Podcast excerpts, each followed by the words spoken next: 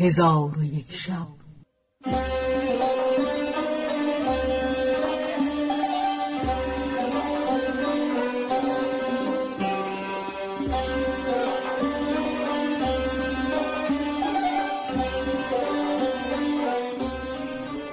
داستانهایی برآمده از ژرفای تاریخ و تمدن و فرهنگ مشرق زمین.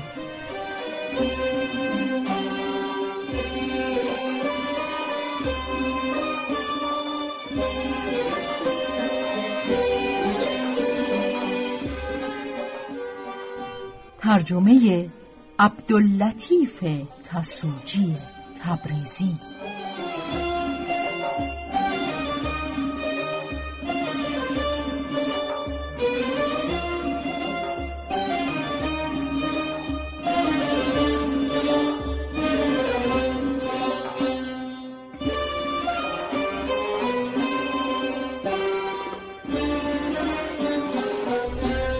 چون شب چهل و هشتم برآمد.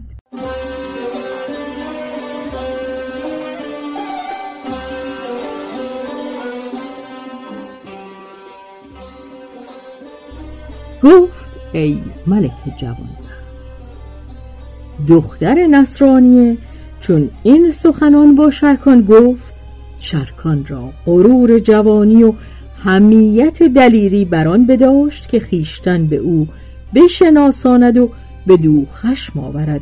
ولی حسن بدی و فزونی جمالش شرکان را من می کرد و می گفت ای ماه رو گر تو به شمشیر تیز حمله بیاری رواست.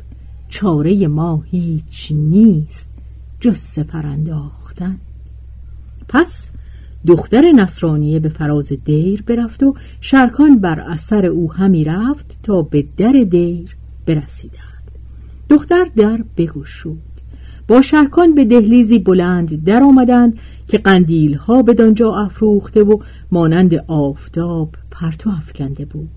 چون دهلیز به نهایت رسید کنیزکانی دیدند که شمهای افروخته به دست ایستاده اند پس کنیزکان پیش افتاده دختر نصرانیه به دنبال و شرکان از پی ایشان همی رفتند تا به دیر برسیدند.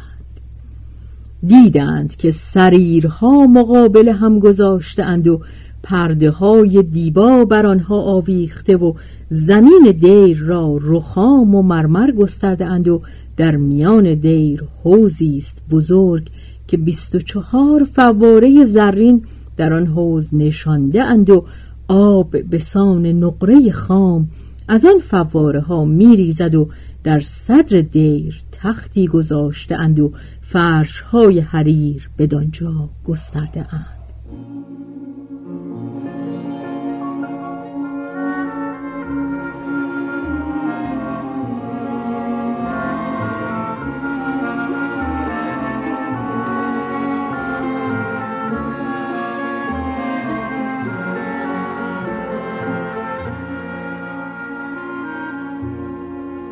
دختر به شرکان گفت یا سیدی به فراز تخت شو.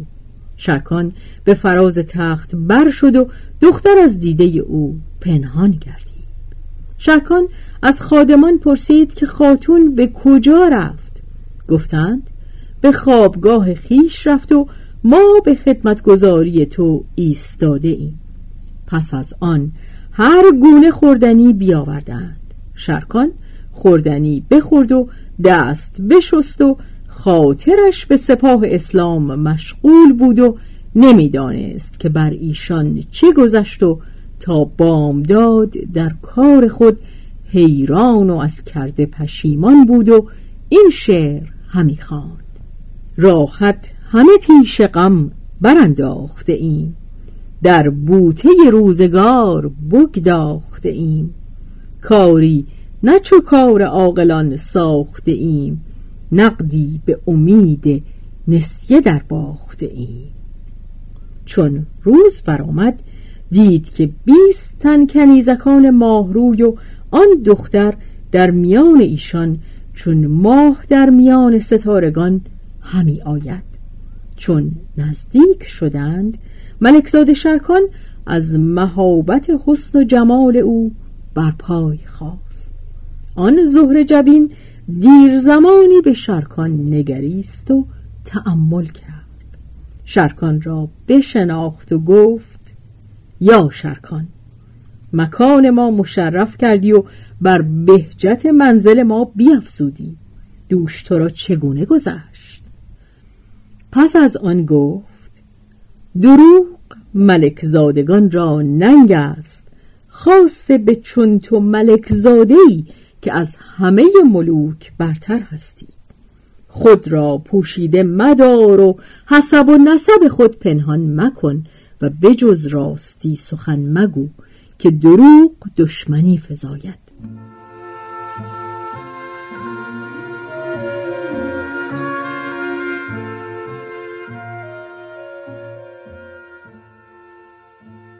چون شرکان دید که جای انکار نماند با او گفت من شرکان ابن نومان هستم.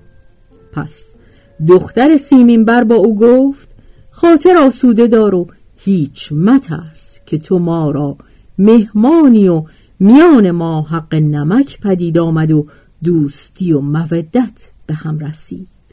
تو در پیمان من هستی. به حق مسیح اگر مردم روی زمین آزار تو را خواهند نتوانند مگر اینکه من بمیرم که تو در امان مسیح ابن مریمی. پس در پهلوی شرکان بنشست و ملاعبت آغاز کرد. چندان که شرکان را ترس برفت. پس از آن دختر نصرانی با زبان رومیان کنیزی را سخنی گفت. کنیز ساعتی برفت. چون باز آمد مدام و تعام حاضر آورد.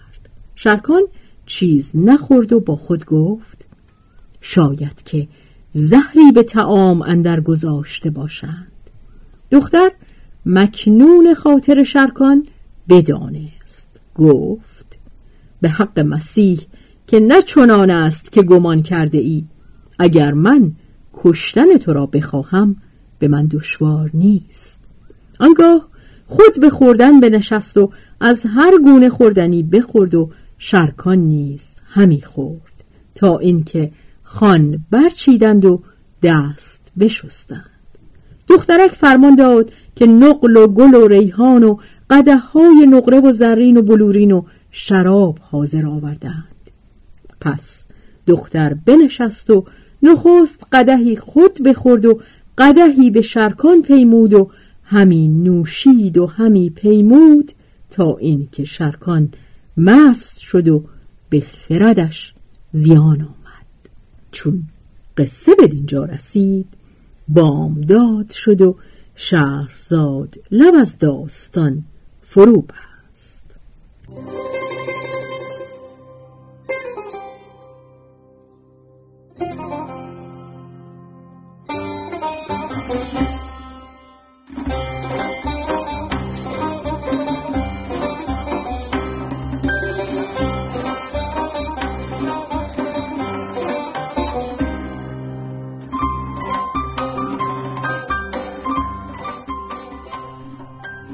به روایت شهرزاد فتوهی. تنظیم از مجتبا میرسمیعی.